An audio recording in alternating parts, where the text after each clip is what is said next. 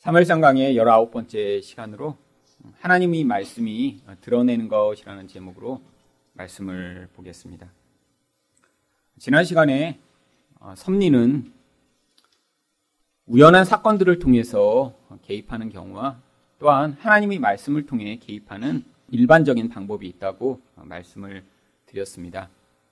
특별히 그런데 하나님의 말씀이 이 섭리의 통로로 개입되게 되면 그 말씀을 통해 이전에는 알지 못하던 것들을 깨닫게 되고 또한 이전엔 감추어져 있던 것들이 드러나게 됩니다. 그렇다면 하나님의 말씀을 통해 무엇이 드러나게 되나요? 첫 번째로 마음의 숨은 생각을 드러냅니다. 18절 말씀입니다. 사울이 성문한 사무엘에게 나아가 이르되 선견자의 집이 어디인지 청하건대 내게 가르치소서 하니 성 안에 들어가서 사울은 사무엘을 바로 만납니다. 그런데 하나님은 사무엘에게 바로 지금 사무엘이 만난 사람이 하나님이 말씀하셨던 사울임을 가르쳐 주셨지만 사울은 자기가 지금 만나고 이야기하는 사람이 누구인지 전혀 알지 못했기 때문에 바로 그 사무엘에게 그 사무엘이 누구인지 알려달라라고 요청하는 것이죠. 19절 상반절에서 그때 사무엘이 자신의 정체를 밝힙니다. 사무엘이 사울에게 대답하여 이르되 내가 선견자이니라. 참 우연한 사건처럼 보이지만 이 사건 가운데 하나님의 개입이 있었던 것입니다. 그리고 사무엘은 그 사울에게 이렇게 이야기합니다. 19절 하반절입니다. 너는 내 앞서 산당으로 올라가라. 너희가 오늘 나와 함께 먹을 것이오. 왜 먼저 산당으로 올라가라고 했냐면 지금 이 사울이 손님이기 때문이죠. 손님에게 먼저 올라가면 내가 뒤따라가서 같이 가서 거기서 우리 같이 식사를 할 것이다라고 이야기를 한 것입니다. 그런데 이렇게 지금 앞으로 벌어질 일에 대해서 간단한 이야기를 한 뒤에 아주 의미심상한 그런 이야기를 19절 마지막 부분에서 이야기를 합니다. 아침에는 내가 너를 보내되 내 마음에 있는 것을 다 내게 말하리라. 아침에 사울이 마음 가운데 있는 것을 다 말해주겠다라고 이야기를 합니다. 도대체 사울이 마음 가운데 무엇이 있길래 그것을 알려주겠다라고 한 것일까요? 그러면 그 다음날 사울에게 사무엘이 무슨 이야기를 했는지 우리가 살펴보면 되죠. 그래서 사무엘상 10장 1절에 보면 사무엘이 그 다음날 사울에게 어떤 이야기를 했는지 핵심되는 내용이 여기에 나옵니다. 여호와께서 내게 기름을 부으사 그의 기업의 지도자로 삼지 아니하셨느냐? 왕이 될 것을 지금 그 다음날 사무엘이 사울에게 이야기를 합니다. 그러면 사울은 자기가 앞으로 왕이 될 것을 마음에 생각하고 있었던 것일까요? 아, 그렇지는 않을 것입니다. 왜냐하면 당시에는 아직 왕이 없었고 이 사울이 자신이 왕이 될 거라고 이렇게 생각하기에는 사실 너무 그 갭이 컸기 때문이죠. 그렇다면 사울의 마음 가운데 도대체 있었던 것은 무엇일까요? 사울은 어떤 다른 사람보다 키가 크고 또한 유력한 집안의 아들이며 당시 청년들 가운데는 비교할 수 없을 정도로 잘난 그런 청년이었습니다. 여러분 이런 외적인 힘, 좋은 조건을 가지고 있는 사람들이 특징이 있죠. 이런 힘과 조건을 가지고 있으면 그 조건에 따라 자기가 앞으로 누리게 될 환경, 또 자기 미래에 대한 어떤 예측을 하게 됩니다. 공부를 잘하는 학생이 있다면, 아, 내가 지금 공부를 잘하니까 이대로만 계속하면 앞으로 내가 어떤 어떤 직업을 가지게 될 거고, 나는 이런 이런 일을 하게 될 거야 라는 생각을 당연하게 하게 되죠. 또 공부를 못하면, 아, 내가 이렇게 되면 나중에 어떻게 될까? 아, 이런 두려움을 갖게 됩니다.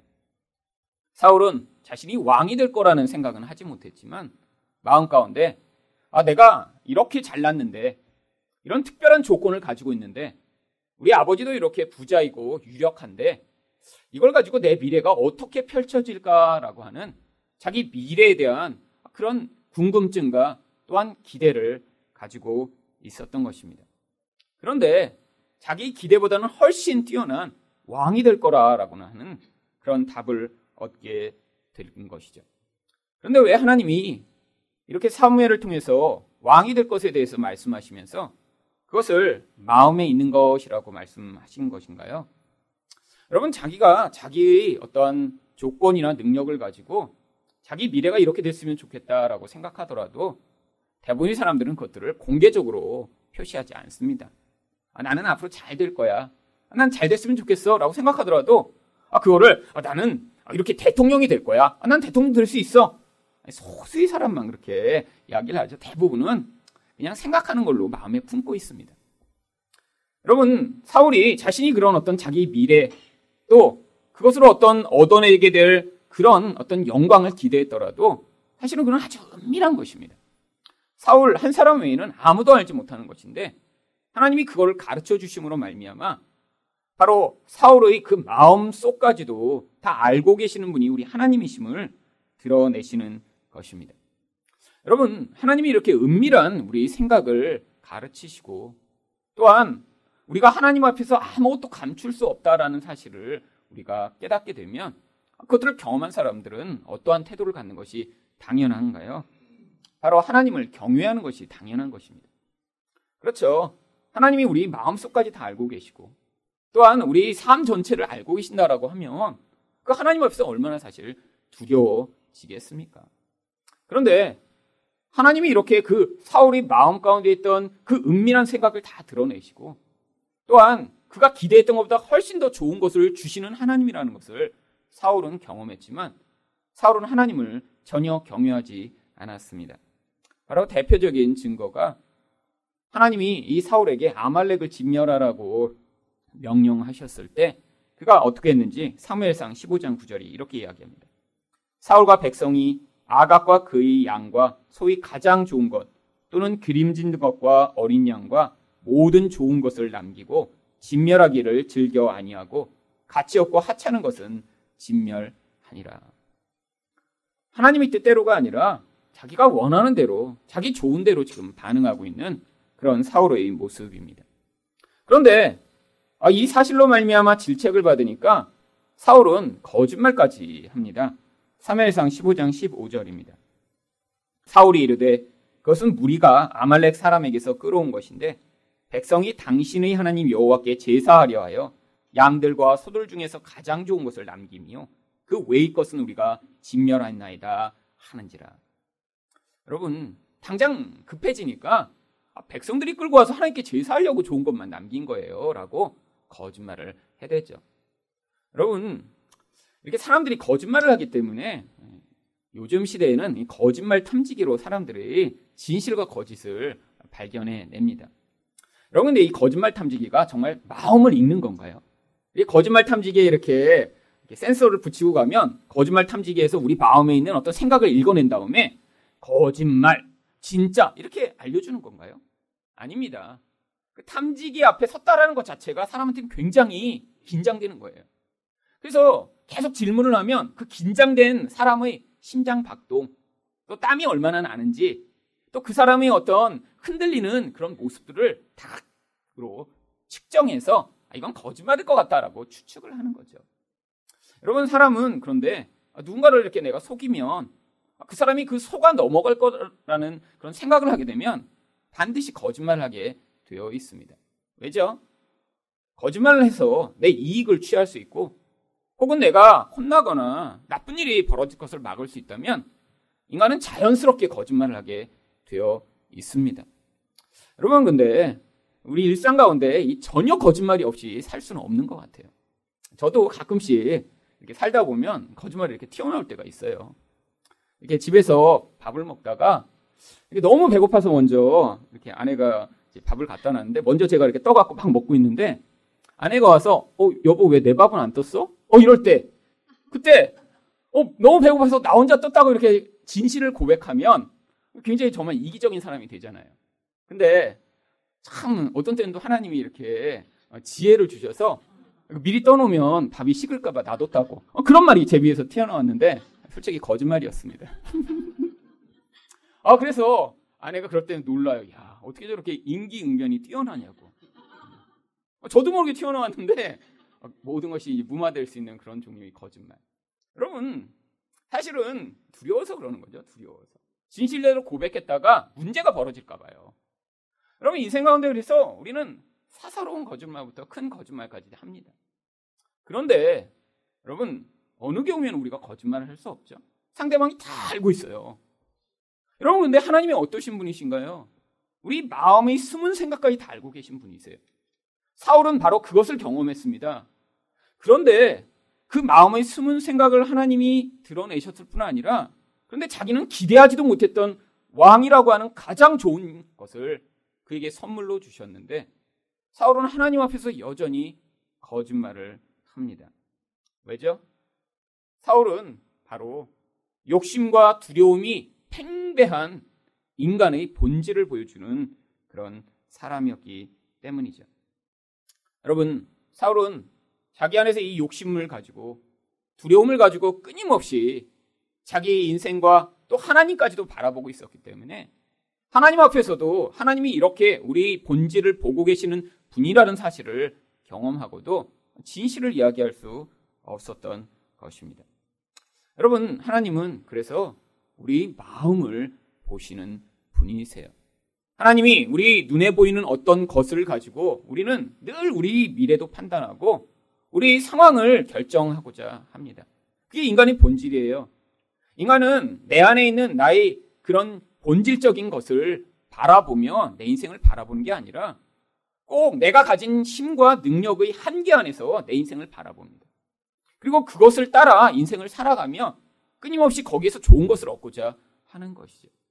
근데 하나님은 그렇게 우리 인생을 보시지 않습니다. 그래서 하나님이 다윗을 택하실 때 사무엘에게 이렇게 말씀하십니다. 사무엘상 16장 7절입니다. 여호와께서 사무엘에게 이르시되 그의 용모와 키를 보지 말라. 내가 이미 그를 버렸노라. 내가 보는 것은 사람과 같지 아니하니 사람은 외모를 보거니와 나 여호와는 중심을 보느니라 하시더라. 여러분 사람이 외모를 보는 건 너무 당연합니다. 여기에 있는 이 사무엘에게 이 말씀을 하나님이 하셨는데 하나님이 왜 사무엘에게 이 말씀을 하신 줄 아세요? 지금 다윗에게 기름을 부으러 갔는데 하나님이 다윗에게 기름 부으라고 미리 말씀을 안 하셨어요. 그래서 그 집안에 가서 기다리고 이제 이세의 아들들을 한 명씩 앞에 지나가게 했는데 첫째 아들이 왔는데 너무너무 잘생기고 멋진 거예요. 그래서 그 아들을 보며 사무엘이 어떻게 생각했냐면 사무엘상 16장 6절입니다. 그들이 오매 사무엘이 엘리압을 보고 마음에 이르기를 여호와의 기름 부으실 자가 과연 주님 앞에 있도다 하였다니. 여러분, 사무엘은 어떤 사람인가요? 어려서부터 신실하게 하나님과 동행하며 이스라엘 전역에서 흠없이 사사 역할을 수십 년간 했던 그런 이스라엘에서 가장 신령한 사람이었습니다. 그런데 그도 하나님이 영적인 것을 열어주시지 않고는 눈으로 보는 것으로 판단할 수밖에 없는 거예요. 이 사울이라고 하는 이 잘난 사람을 통해 한번 실패했지만 여전히 그렇게 잘생기고 멋진 사람을 보니까 과연 이 사람이 기름 부음 받을 만하다라고 이야기를 한 것이죠. 그때 하나님 말씀하신 거예요. 나는 외모로 사람을 판단하지 않아. 왜? 하나님은 인간 같지 않으시거든요. 사람이 외모로 사람을 판단하는 이유가 무엇이죠? 세상에서는 그 외모, 또 외적 능력, 조건이 세상에서는 마치 구원을 베풀 수 있는 조건인 것처럼 사람들이 다 그것을 의존하니까요. 여러분 그런데 하나님이 이런 잘난 아들이 아니라 누구를 택하셨습니까? 바로 이세 집안의 여덟째 아들인 다윗을 택하셨습니다. 여러분 고대의 아들은 정말 아주 강한 힘이죠. 어떤 엄마가 아들을 뭐 일곱 여덟 이렇게 낳았다고 하면 그 어머니는 아마 동네에서 아주 존경받는 어머니였을 거예요. 게다가 이렇게 아들들을 낳았는데 그 아들들이 이렇게 다 잘났어요. 아주 힘이 강하고 잘생기고 멋져요. 여러분 그렇다면 그 어머니가 얼마나 아버지가 자랑스러웠을까요? 여러분 근데 또 한편으로 생각해 보세요. 위로 형이 일곱이나 있는데 그 형들이 다 잘났어요. 그러면 마지막으로 태어난 아들은 어떠한 취급을 받았을까요? 바로 그것이 다윗이 그 집안에서 대우를 받았던 모습입니다. 여러분, 지금 이 다윗이 지금 이렇게 사무엘에 왔을 때 식사 자리에도 초대받지 못하고 혼자 양을 치고 있는 이 모습을 보면 지금 이 다윗은 그 집안에서 이런 아들 중에 한 명으로도 지금 취급받지 못하고 있는 거예요. 가장 어린 아들인데 혼자서 들에서 양을 치게 하고 나머지 형제들은 거기에 가보지도 않는 이런 상황이에요. 너무 잘난 아들이 많으니까 이 막내쯤은 없어져도 별 상관이 없는 그런 상황이었던 것이죠. 여러분 그게 바로 다윗이 하나님의 택함을 받은 아주 중요한 조건이었습니다. 다윗은 다른 형제들처럼 눈에 보이는 힘으로 자기의 미래를 개척하고 그것으로 자기 미래를 평가할 수 없는 그런 사람이었어요. 너무 강하고 너무 잘난 형들 사이에서 하나님을 의존하지 않으면 안 되는 그런 상황이었던 것이죠. 그런데 그뿐 아닙니다. 그 어린 소년이 들에 가서 양을 치다 보니까 그 들판에서도 자기를 아무도 도와주고 보호할 수 없다는 사실을 깨닫게 된 것입니다. 다윗이 들판에서 상대했어야 할 대상들은 누군가요? 사자나 곰과 같은 맹수였습니다. 여러분 사자나 곰을 어른도 상대하기 힘들죠. 근데 15살도 안 되는 이런 소년이 혼자 양을 치며 그 대상들을 상대하기에는 이거는 말도 되지 않는 것입니다. 그때 그래서 집에서나 세상에서나 다윗이 의존할 수 있는 것은 바로 하나님 한 분밖에 없었던 것입니다. 그래서 자기가 그 들판 가운데 어떻게 그 무서운 대상들을 상대했는지 나중에 다윗이 사울을 만나 골리앗과 싸우러 가기 전에 이렇게 이야기를 합니다. 3회상 17장 34절에서 35절입니다. 다윗이 사울에게 말하되 주의 종이 아버지 양을 지킬 때 사자나 곰이 와서 양떼에서 새끼를 물어가면 내가 따라가서 그것을 치고 그 입에서 새끼를 건져내었고 그것이 일어나 나를 해하고자 하면 내가 그 수염을 잡고 그것을 쳐 죽였나이다. 아마 제가 이렇게 양을 치고 있는데 이제 사자나 곰이 와서 물어가면 아유 그래 안타깝지만 할 수 없지 라고 멀리서 잘가 새끼양 인사해주고 저는 빨리 도망갔을 것 같아요. 그럼 생각해 보세요. 뭐 이렇게 조그만 사자가 와서 물어간 걸까요? 아니 조그만 곰이 와서 이렇게 비슷한 새끼양 하나 물어간 걸까요? 여러분 정말 엄청난 크기의 그런 사자나 곰이 왔는데 물어가면 대부분의 사람들은 어머 어떡하지?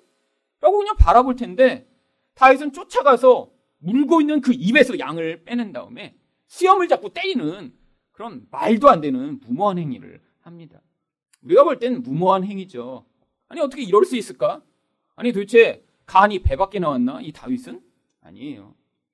자기가 의존할 수 있는 대상이 아무것도 없었기 때문에 오히려 이 다윗은 하나님만 의존하고 있었습니다. 근데 하나님만 의존했더니 자기 자신의 힘을 의존했던 어떤 자보다 강한 믿음을 가지게 되었던 것이죠. 여러분 어른이라도 사자와 싸워 이길 수 있는 어른이 있을까요? 여러분 아무리 힘센 사람이라도 곰과 싸워 이길 수 있을까요? 아니요. 안 됩니다. 그런데 소년 다윗이 가능했던 이 모든 근거는 자기에게 있었던 것이 아니라 하나님에게 그 근거가 있었기 때문이죠. 여러분, 사울은 눈에 보는 것으로 자기 미래를 평가했을 뿐 아니라 그것이 가져올 그 영광과 힘을 사모하던 그런 사람이었습니다. 근데 그 결과가 어떻게 나타났나요? 자기 힘을 의존해서 왕이란 자리까지는 올라갔어요. 근데 그 힘보다 더 강한 골리앗이라고 하는 그런 강한 힘을 가진 자가 나타났더니 그 앞에서 두려워 벌벌 떱니다. 사실 이스라엘 백성들이 왕을 요구했던 제일 중요한 이유가 자신들을 대신하여 싸워줄 왕을 기대한 거예요. 그래서 가장 강한 자, 가장 키 큰 사람을 요구해서 아, 사람들이 기대하는 왕이 주어졌는데 세상에는 그거보다 강한 골리앗과 같은 존재가 있었던 것이죠. 여러분, 여러분도 똑같이 사울과 같은 마음을 가지고 살아갈 때가 많이 있습니다. 세상에서 살아가며 우리는 끊임없이 우리를 우리가 가진 어떤 종류의 힘과 조건으로 생각을 해요. 이런 정도의 학교를 다녔으니까 내 미래는 이렇게 될 거예요. 내가 이 정도의 능력이 있으니까 나는 이렇게 살 것 같아. 여러분 그런데 여러분의 미래, 여러분의 환경을 여러분이 가지고 있는 능력이나 힘으로 평가하기 시작하면 여러분은 반드시 사울과 같은 그런 두려워 떠는 그런 결국을 맞이하게 될 수밖에 없습니다. 여러분이 무엇인가 많이 가지고 있으면 있을수록 그보다 더 많이 가진 사람이 반드시 존재하고요. 또 반대로 여러분이 없다고 생각해서 아, 나는 이거밖에 없기 때문에 내 미래는 이렇게 불행할 거야라고 생각합니다면 반드시 그 두려움 때문에 여러분의 인생 가운데는 두려워 벌벌 떨며 다른 사람들이 노예와 같은 삶을 살게 되겠죠. 그래서 하나님이 우리 인생 가운데 찾아오실 때 바로 우리의 약함 가운데 하나님의 능력이 얼마나 강한지를 보여주시는 방법으로 하나님 백성을 구원해 나가시는 것입니다. 여러분 인생 가운데 그래서 성도라면 반드시 이 약함을 통해 하나님을 만나게 되어 있습니다. 저도 저희 인생 가운데 제가 하나님을 경험한 여러 가지 통로 가운데 내가 무엇인가 많이 가지고 있다. 아니 나는 남보다 이것은 조금 잘난 것 같아라고 하는 것을 통해서는 하나님을 잘 경험하지 못했어요. 아니 내가 나보다 조금 잘난 것 같다라고 하는 그것을 가지고 오히려 창피를 당하고 더 고통스럽게 된 경우가 많이 있습니다. 왜냐하면 내가 가졌다라고 생각하는 것이 어떤 다른 사람을 만나면 항상 그 사람보다 더 적게 가졌다는 사실이 증명이 됐거든요. 근데 저희 인생 가운데 가장 연약했던 부분, 가장 부족했던 부분, 그래서 그것 때문에 늘 우울해하고 불편해하고 절망을 가졌던 것이 오히려 하나님을 만나는 통로가 되는 경우가 많았습니다. 저희 인생 가운데 가장 연약했던 부분 중에 하나는 사실 건강입니다. 제가 그래서 20대 초반에 제가 30살까지 살 수 있을까? 아, 저는 그런 생각을 자주자주 했어요. 아니, 이렇게 약한 몸을 가지면 이게 30살쯤 돼서 죽는 게 아닐까? 아, 두려움이 자주자주 찾아오더라고요. 여러분, 그뿐 아니라 이런 약한 몸이 정말로 어떤 결과를 갖고 왔나요? 상황적으로 나빠지고 그것이 나의 건강까지 악하게 만드는 상황이 도래했더니 결국에는 그것 때문에 쓰러지고 그것 때문에 학교도 다니지 못하는 그런 상황이 됐습니다. 근데 그게 저 인생 가운데 가장 핸디캡이라고 생각했는데 오히려 그런 상황을 통해 하나님이 개입해 오셨던 거예요. 그 과정을 통해 내 육신은 이렇게 다 무너지고 깨어졌지만 우리 하나님이 나에게 소망을 주시니까 내가 그 소망을 따라 이 약한 것을 이겨낼 수 있는 힘이 있구나라는 사실을 발견하게 되며 더 이상 내 미래에 절망을 가지지 않고 그때 깨달은 것이 아 인생은 이 땅에서 구원이라고 하는 그 과정을 마치기 전에 그렇게 쉽게 죽는 게 아니구나. 또한 하나님이 이 땅 가운데 해야 할 그런 사명을 주신다면 반드시 하나님이 그 인생 가운데 은혜를 베푸시며 이끄셔서 그것들을 완수하게 하시겠구나라는 소망을 가지며 그때 제가 아, 서른 살에는 안 죽겠구나라는 그런 생각을 했고요. 그리고 날이 갈수록 건강해지는 그런 놀라운 은혜를 경험했습니다. 여러분 제가 20대 때의 저희 모습을 보면 지금이 한 3배쯤 더 건강합니다. 사실 신기한 일이죠. 인생 가운데 20대가 사실 가장 건강했어야 되는데 바로 인생의 약점이 오히려 그 과정을 통해 변화를 경험하는 통로가 됐던 것이죠. 여러분, 제 인생에서 그 외에도 많은 약점들이 있었습니다. 저희 집이 망해서 아주 찢어지게 가난한 그런 고통스러운 과정이 처했는데, 오히려 그 가난을 통해 하나님을 더 신뢰하는 법을 배워서 그것이 저에게 간증이 되고 하나님이 누구신가를 확실하게 믿게 되는 과정이 됐던 것이죠. 여러분, 여러분 인생에도 지금 많은 약점과 연약한 점들이 있으실 거예요. 여러분 인생이 어떻게 모든 것을 완벽하게 가지고 있을 수 있나요? 여러분 그런데 그것 때문에 여러분 여러분 인생의 지금 환경과 여러분 미래를 아 나는 이렇게 될 거야라고 생각하고 낙심하고 계신가요? 여러분이 생각하는 그런 미래가 펼쳐지지 않을 것 같고 나는 이런 조건을 가지고 있기 때문에 아마 이렇게 살다가 죽을 것 같다라는 그런 두려움이 여러분에게 자주자주 임하고 계신가요? 그럼 바로 그게 사울이 가지고 있는 마음입니다. 눈에 보는 것으로 나의 미래를 평가하고 그거에 따라 내가 반응하고자 하는 그런 마음이요. 하나님은 우리 안에 있는 그런 사울의 마음이 아니라 하나님의 말씀으로 말미암아 우리에게 있는 그 환경이 우리 미래를 만들지 아니하고 하나님의 약속과 하나님의 능력이 우리 미래를 만들어가는 그런 하나님의 백성들이 되기를 원하시는 것입니다. 여러분 그래서 하나님은 우리를 약한 자리에 머물도록 하시는 거예요. 여러분 여러분 인생 가운데 약점이 많으셨어요? 건강이 약하고 경제적으로도 힘들고 머리도 별로 똑똑한 것 같지 않고 자꾸 자꾸 문제가 발생하는 그런 약점들이 여러분에게 많으신 것 같으셨어요? 바로 여러분이 지금 사울의 삶으로부터 다윗으로 변화되는 바로 그 구원이 임하는 과정을 걸어오신 것입니다. 여러분 그래서 성경 가운데 가장 신령한 사람이었던 바울에게도 똑같은 과정이 있었습니다. 여러분 바울처럼 신비한 영적 세계를 많이 경험한 사람이 있을까요? 여러분, 바울이 썼던 이런 바울 서신을 보면 그가 하나님에 대해 이해하고 또한 그것에 대해 깨달은 그 깊은 신학을 보면 아니 어떻게 이런 깊이를 정말 그가 경험할 수 있었는지 사실 보통 사람들은 따라갈 수 없는 그런 영적 수준입니다. 근데 바울이 스스로 그렇게 고백해요. 아, 내가 정말 너무 경험한 그런 신비한 새가 크다. 나는 하나님이 계신 곳, 그 삼층천에도 가봤다. 거기서 하나님이 나에게 가르쳐 주신 그 놀라운 비밀이 너무 크다. 그런데 그 육신 가운데 깊은 고통을 안겨주는 가시와 같은 것이 있었습니다. 그것 때문에 하나님께 간구합니다. 하나님 너무 고통스러워요. 이것들을 제게서 치워주세요. 그때 하나님이 무슨 말씀을 주시나요? 고린도후서 12장 9절입니다. 나에게 이르시기를 내 은혜가 내게 족하도다. 이는 내 능력이 약한 데서 온전하여 짐이라 하신지라. 그러므로 도리어 크게 기뻐함으로 나의 여러 약한 것들에 대하여 자랑하리니 이는 그리스도의 능력이 내게 머물게 하려 함이라. 여러분, 바로 우리가 성도로 이곳에 보여 이런 자랑들을 하는 것입니다. 여러분, 세상에선 이런 것들을 부끄러움이라고 얘기하고 어떻게든 감추려고 하죠. 내가 이런 문제가 있어. 사실은 내가 이렇게 정신적으로 힘들어. 우리 아들이 이런 큰 문제를 가지고 있어. 경제적으로 이렇게 힘들어서 나는 정말 어려워. 여러분 세상에서는 이거를 드러내는 것을 수치로 여깁니다. 여러분 근데 하나님 백성 가운데는 그렇지 않다라는 거예요. 하나님은 우리에게 뭘 요구하시나요? 바로 우리가 자랑으로 삼고자 하는 그런 세상의 힘이 아니라 내가 이렇게 연약하고 내가 이렇게 부끄럽고 나는 이렇게 쓰러졌는데 그 가정 가운데 하나님의 능력과 은혜를 이렇게 내가 경험하게 되었어라고 하는 하나님을 의지함으로 나타나는 그 능력을 우리가 같이 자랑하는 자들이 되기를 원하시는 거예요. 여러분 그래서 바울도 얼마나 신비한 거를 내가 경험했는지 가봤더니 천사는 이렇게 생겼더라. 너 하늘의 음식 맛봤어? 뭐 이런 거 얘기하지 않고요. 내가 이렇게 고통이 많고 내가 이렇게 많은 환란을 겪었고 내가 이렇게 매를 많이 맞았다라고 하는 자기 약점을 이야기함으로 말미암아. 하지만 그럼에도 불구하고 나를 완전히 망하게 하시지 않고 내게 주신 이 사명을 마치게 만드신 이 하나님을 찬양한다라고 하는 그 하나님의 능력이 얼마나 강한지를 우리에게 지금 이야기하고 있는 것입니다.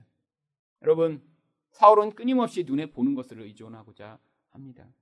하지만 여러분 안에서 하나님이 주신 그 능력을 경험하심으로 말미암아 여러분이 가지신 그 약점이 오히려 하나님의 은혜와 능력을 경험하게 하시는 그런 통로로 경험되시기를 축원드립니다. 두 번째로 하나님의 말씀은 무엇을 드러내나요? 세상과의 관계를 드러냅니다. 20절 상반절입니다. 사흘 전에 이른 내 암나기들을 염려하지 말라 찾았느니라. 사울은 암나기를 지금 잃어버린 게 걱정돼서 사무엘을 찾아온 것입니다.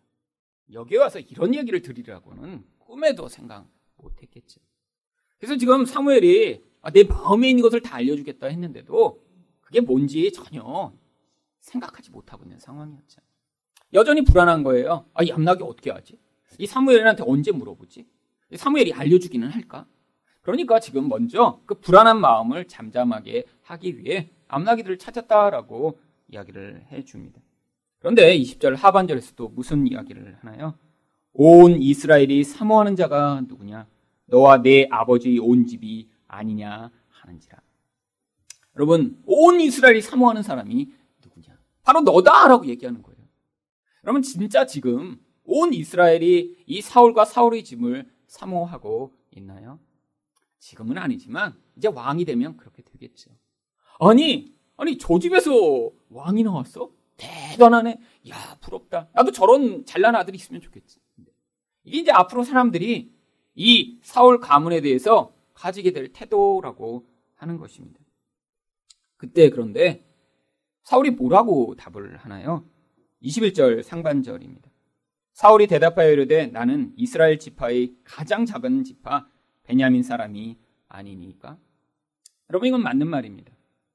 지금 사무엘과 사울이 이야기하는 이 시점으로부터 몇십 년 전에 사사기 19장에서 20장 사이에 이 베냐민 지파가 얼마나 적은 지파로 이렇게 사건을 통해 만들어졌는지 기록하고 있습니다. 이 지금 사울이 살고 있는 기부하라고 하는 그곳에 한 레위인이 자기 첩이랑 여행을 하다가 이 베냐민 지파 사람들이 그 집을 둘러서서 이 레위인을 내놓으라고 한 거예요. 여러분, 여자를 처음에 달라고 한 것이 아닙니다. 소돔과 똑같은 모습으로 베냐민 사람들이 살고 있었던 거죠. 남자가 오니까 그 남자를 내놓으라고 한 거예요. 여자들은 아무 데서나 가서 아무 데서나 여자들을 강간하고 또 그 여자들과 잠자리를 하는 것은 어려운 일이 아니었을 것입니다. 고대에 그랬죠. 심지어는 이런 바알을 숭배하러 가서 예배를 드리면서도 이 가난에 있는 여자들과 얼마든지 성관계를 쉽게 할 수 있었어요. 그런데 뭐는 쉽지 않죠. 이 남자들과 성관계를 하는 건 쉽지 않은 거예요. 특별하고 잘 해보지 않은 것에 대한 이런 이상한 욕구가 이 베냐민 사람들 안에도 소돔 백성처럼 똑같이 싹튼 것입니다. 근데 이 레위인이 자기 첩을 대신 내보냅니다. 그랬더니 이 베냐민 사람들이 그 첩을 강간한 다음에 결국 죽게 내버려 두죠. 레위인이 너무 화나서 이 첩을 열두 도막으로 낸 다음에 그 시체를 이스라엘 전 지파에 보냅니다. 그래서 이스라엘 전 지파에서 군인이 모여들어 이 베냐민 사람들한테 요구한 거예요. 그 악한 짓을 한 그 불량배들을 내놔라. 그럼 우리가 물러가겠다. 근데 베냐민 지파에서 어떻게 반응합니까? 아니야. 우리를 다 죽이기 전에는 절대 못 내놓는다. 그래서 전쟁이 벌어지죠. 결과가 어떻게 났나요? 베냐민 지파의 600명 외에 다 죽임을 당합니다. 심지어는 여자들까지 다 죽어요. 아이들까지 다 죽어요. 얼마나 참혹한 내전이었는지. 왜? 처음에 전쟁이 일어나서 이 베냐민 지파가 얼마나 맹렬하게 싸웠는지 이스라엘 백성들이 수만 명이 죽었습니다. 화가 나니까 나중에 가서 여자와 어린아이까지 다 죽여버린 거예요. 이 참혹한 결과가 나타난 끝에 베냐민파의 남자 600명이 살아남아서 결국 그들로 말미암아 다시 베냐민 지파가 명맥을 유지하게 됐는데 얼마 지나지 않았던 사건입니다. 그러니까 이 베냐민 지파가 지금 몇 명 아닌 거예요. 아, 이 말은 맞죠? 우리 베냐민 지파는 가장 약합니다. 약하면서 또 어떤 지파예요? 가장 악독한 지파였죠. 그런데 여기서 도대체 좋은 것이 나올 수 있을까요? 여러분, 우리는 지금 이렇게 가문이나 이렇게 친척의 그런 존재에 대해 그렇게 큰 중요성을 두고 있지 않지만 옛날에는 이런 자기 가문이나 지파가 아주 아주 중요했습니다. 그래서 예전에도 그랬죠. 뭐 아버지가 왕이면 아들도 나중에 왕이 되는 거고. 또 한 사람이 그렇게 친척 가운데 높은 지위를 가지고 있으면 그 친척들도 같이 그 역할을 할 수 있으니까요. 그런데 그 다음에 또 뭐라고 이야기를 하나요? 21절 하반절입니다. 또 나의 가족은 베냐민 지파 모든 가족 중에 가장 미약하지 아니하니까 당신이 어찌하여 내게 이같이 말씀하시나이까 하니. 여러분, 우리는 지금 이 사무엘상을 앞에서부터 배워오고 있으면서 이 기스라고 하는 사울의 아버지가 어떠한 사람으로 성경이 이야기하고 있는지를 우리는 이미 알고 있습니다. 사무엘상 9장 1절에 이 기스 가문을 성경이 무엇이라고 이야기하나요? 베냐민 지파의 기스라 이름하는 유력한 사람이 있으니. 유력하다는 건 동네 유지라는 거예요. 돈도 많고 사람들에게 영향력도 있어서 그 지역에 가면 그 사람이 가장 중요한 사람으로 여김을 받는다고. 근데 그 집안의 아들이에요. 근데 자기 아버지 집을 아니 모든 지파 가운데 가장 미약하다라고 지금 사울이 이야기를 하고 있습니다. 왜 이렇게 이야기를 하고 있는 것이죠? 겸손해서 그런 것인가요? 아니요. 여러분, 이 세상의 힘을 중요시하는 사울과 같은 관점으로 바라보면 사실 세상에 자기 아버지보다 더 힘세고 더 돈 많고 더 강력한 사람들이 많으니까요.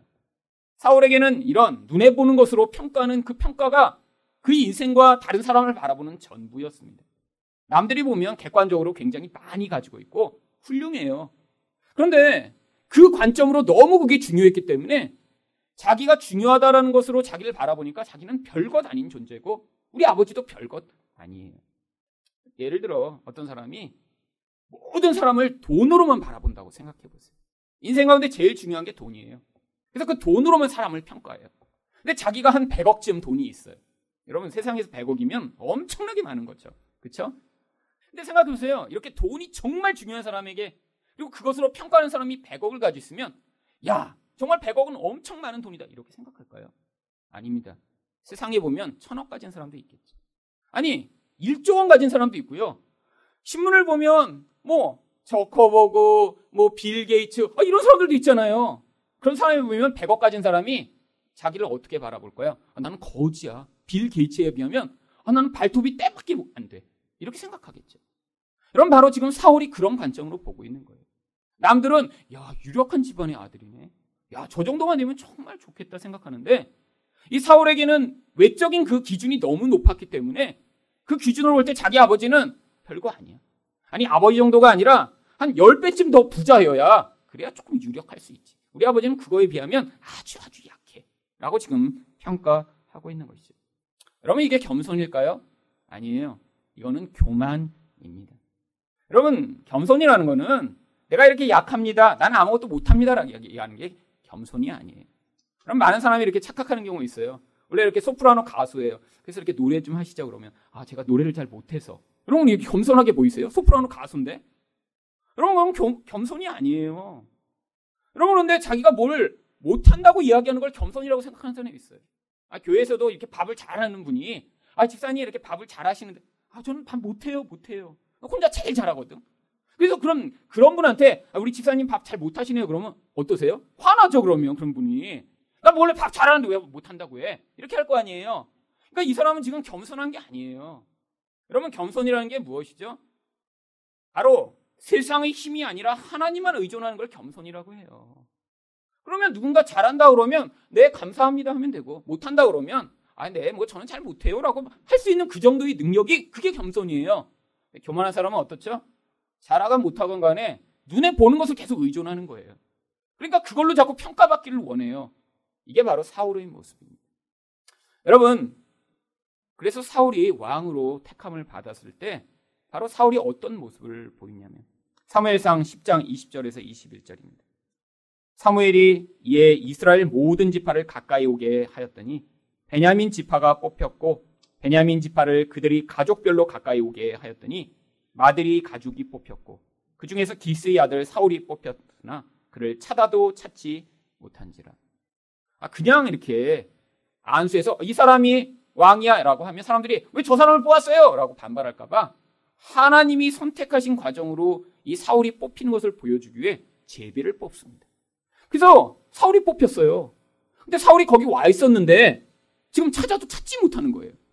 어디 있나 봤더니 사무엘상 10장 21절부터 23절입니다.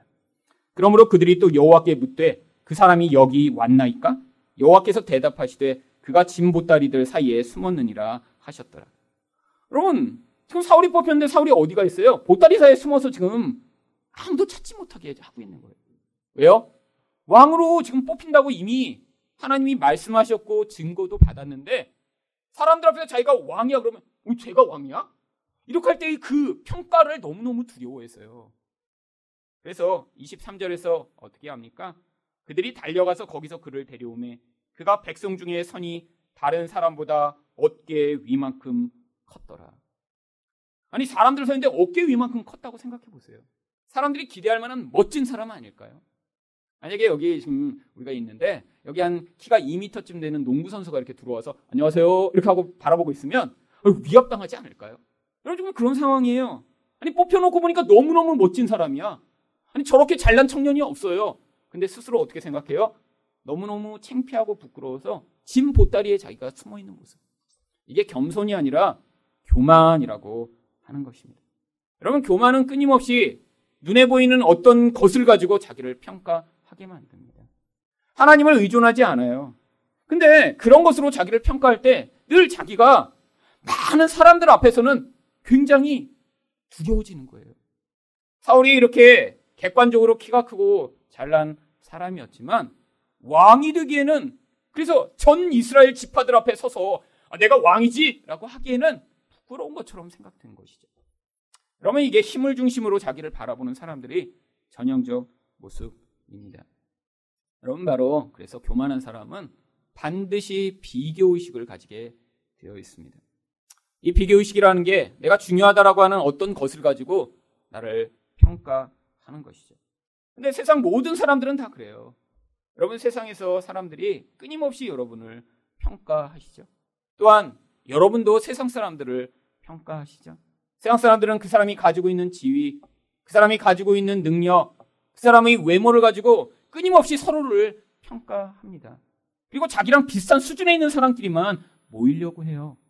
자기와 수준이 다르거나 모습이 다르면 철저하게 배척하고 그리고 교만한 태도를 보이죠. 여러분, 우리 안에서 그래서 이 비교의식이 강할수록 열등감과 우월감이 점점 강해집니다. 이게 바로 사울의 모습이에요.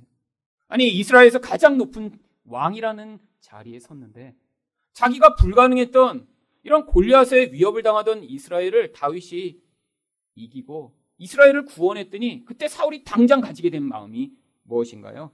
3회상 18장 7절부터 9절입니다. 여인들이 뛰놀며 노래하여 이르되 사울이 죽인 자는 천천히요 다윗은 만만이로다 한지라.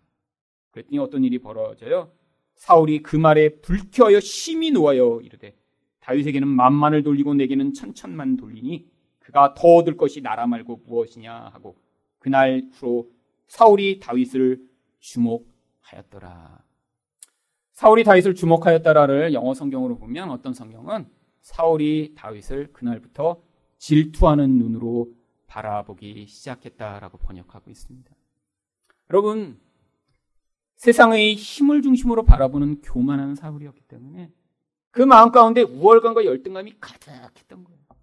그런데 꼬마 다윗이 자기를 대신하여 생명을 내걸고 나가 골리앗을 물리쳤는데 그것에 감사하고 고마운 게 아니라 아니 저놈이 이제 내 나라를 뺐겠지? 라고 하며 그때부터 다윗을 미워해 죽이려고 하는 그런 모습을 발휘하기 시작합니다.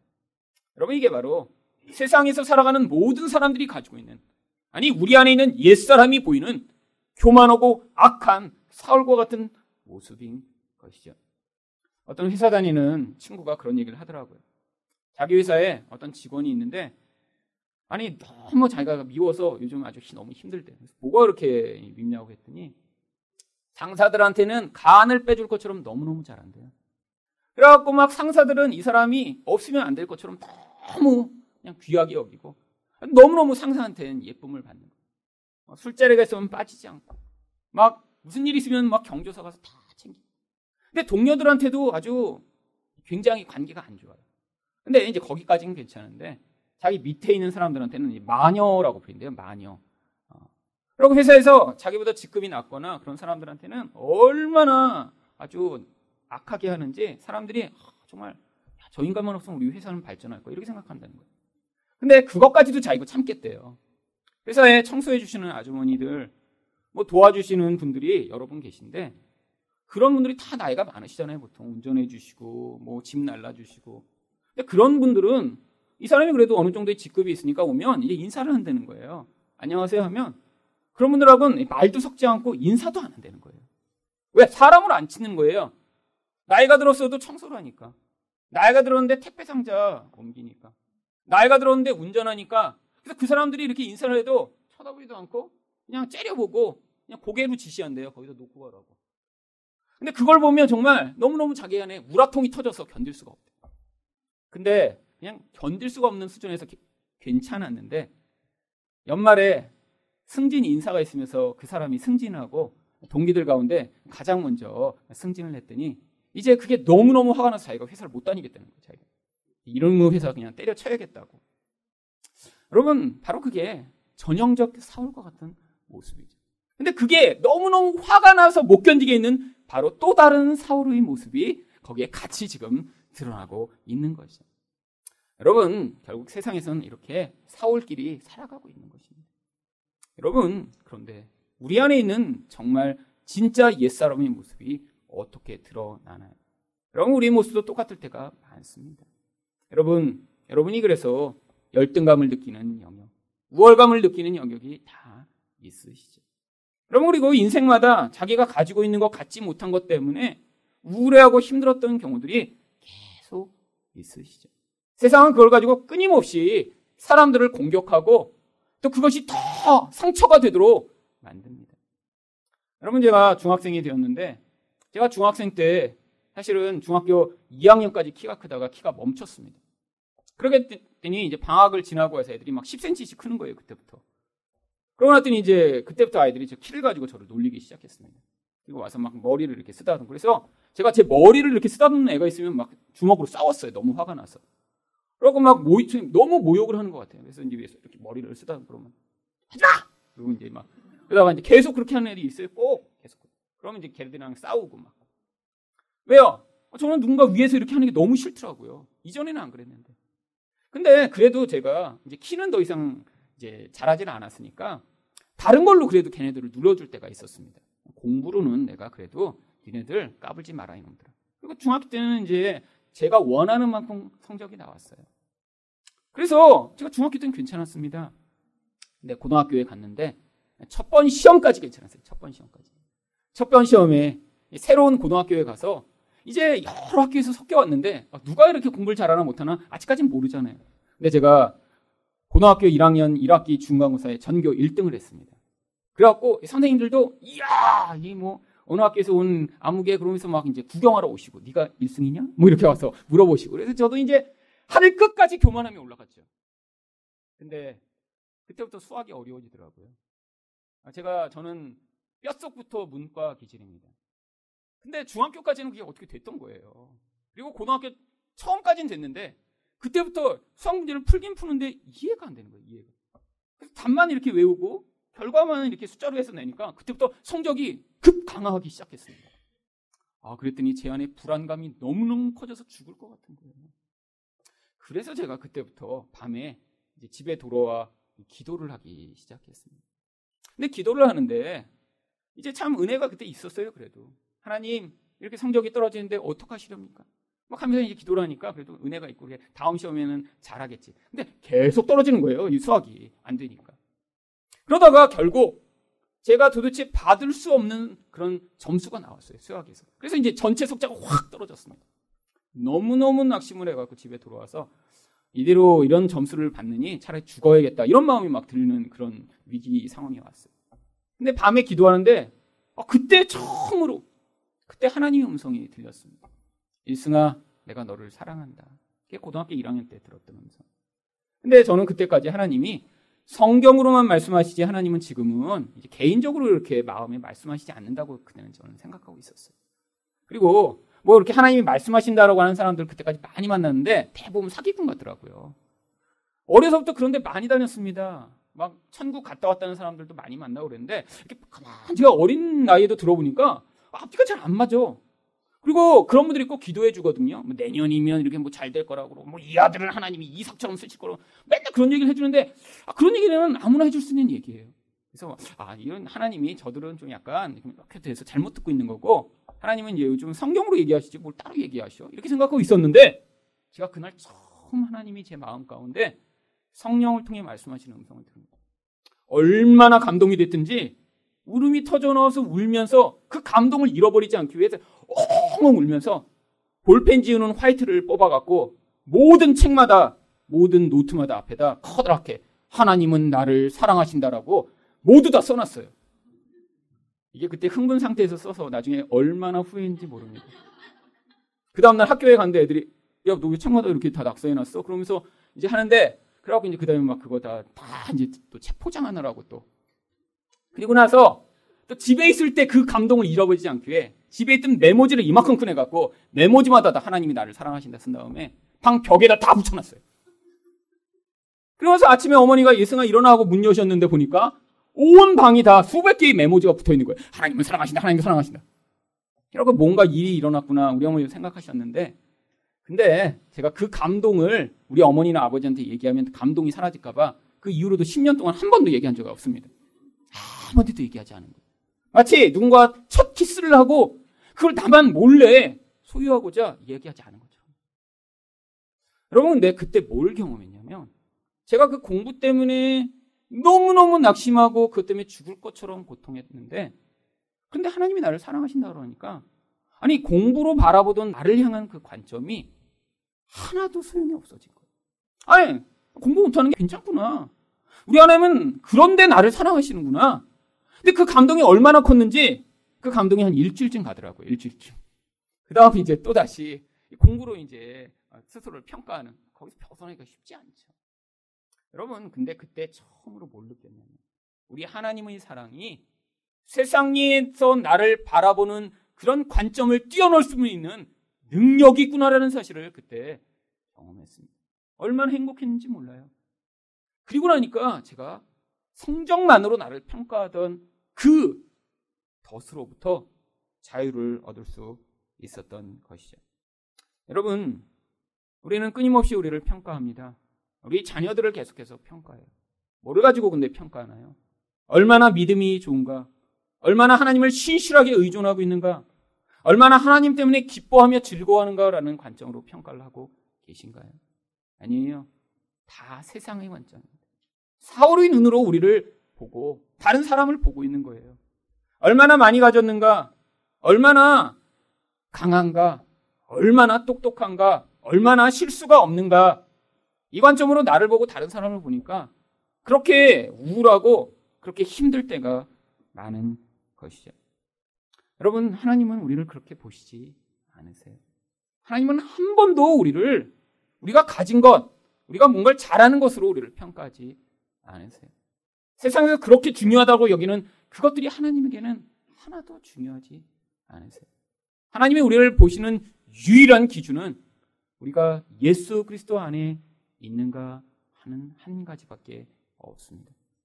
하나님이 보실 때 가장 아름답고 온전하고 흠이 없는 것은 예수 그리스도밖에 없으시거든요.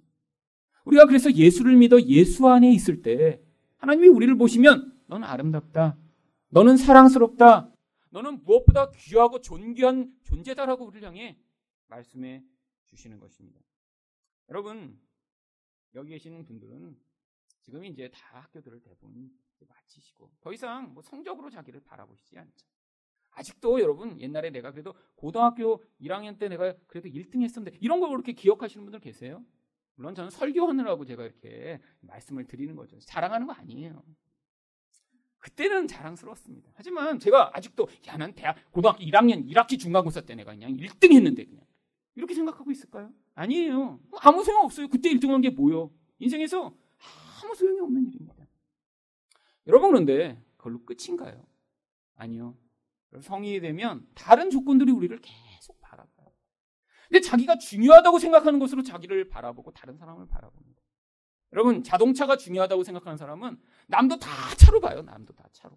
그래서 그 차이 기준으로 아, 저 사람은 좋은 사람, 훌륭한 사람, 멋진 사람, 아, 저렇게 똥차 타니까 저 사람은 가난하고 힘든 사람이라고 평가하겠죠. 아니 집을 아름답게 꾸미는 것을 기준으로 사람들을 평가하는 사람은 그것으로 사람들을 다 평가해요. 여러분 사람마다 가지고 있는 기준들이 다 다릅니다. 근데 그 기준이 어떤 다양한 기준이라도 그렇게 눈에 보이는 기준으로 사람을 평가하고 자기를 그 기준에 끼워 맞춰 살아가고자 하는 그 마음이 사울의 마음이요 사울의 눈인 것이죠. 여러분 이 사울적인 마음에서 벗어나지 못하면 우리 인생은 끊임없이 불안하게 되어 있습니다. 여러분 여러분이 자녀를 바라볼 때 그래서 무엇 때문에 낙심하고 무엇 때문에 불만족하신가요? 세상의 기준을 갖지 못해 그것 때문에 여러분 안타까워 하시나요? 아닙니다. 여러분 그 자녀가 하나님을 더 깊이 알지 못하는 것으로 안타까워 하셔야죠. 아니, 우리 세대에는 이렇게 기도하는 것이 자연스럽고 하나님께 헌신하며 하나님께 예배하는 것이 자연스러운 세대였는데 이 다음 세대에는 그렇게 되지 못하는 것 때문에 여러분이 안타까워 하셔야죠. 그리고 우리뿐 아니라 우리 자녀의 세대가 바로 이런 사울의 눈에서 벗어나 다윗과 같은 사람들 아니 예수 그리스도의 마음을 가진 자들이 나타나 하나님과의 온전한 관계를 맺을 뿐 아니라 다른 사람과도 온전한 관계를 맺고 자기 자신도 그 모든 굴레에서 벗어나 자유를 얻게 되기를 기대하셔야 하지 않을까요? 여러분 무엇을 많이 가지고 있어서 교만한 인간이나 아니 또 아무것도 없어서 하지만 그 없는 것 때문에 스스로를 평가절하하고 또 불안해하는 사람이나 똑같이 교만한 사울과 같은 마음을 가지고 있는 것입니다. 하나님이 이 사울과 같은 우리 자아가 깨어지고 그 안에 예수 그리스도의 영으로 살아가는 자가 되기를 원하세요. 바로 여러분의 인생을 통해 여러분의 약점이, 여러분의 부족한 점이, 여러분의 나쁜 환경이, 여러분에게 닥친 그 모든 문제들이 오히려 여러분을 사울이 아니라 다윗을 되게 만드심으로 말미암아 바로 예수 그리스도의 모습으로 이 땅을 살아가는 여러분 되시기를 축원드립니다.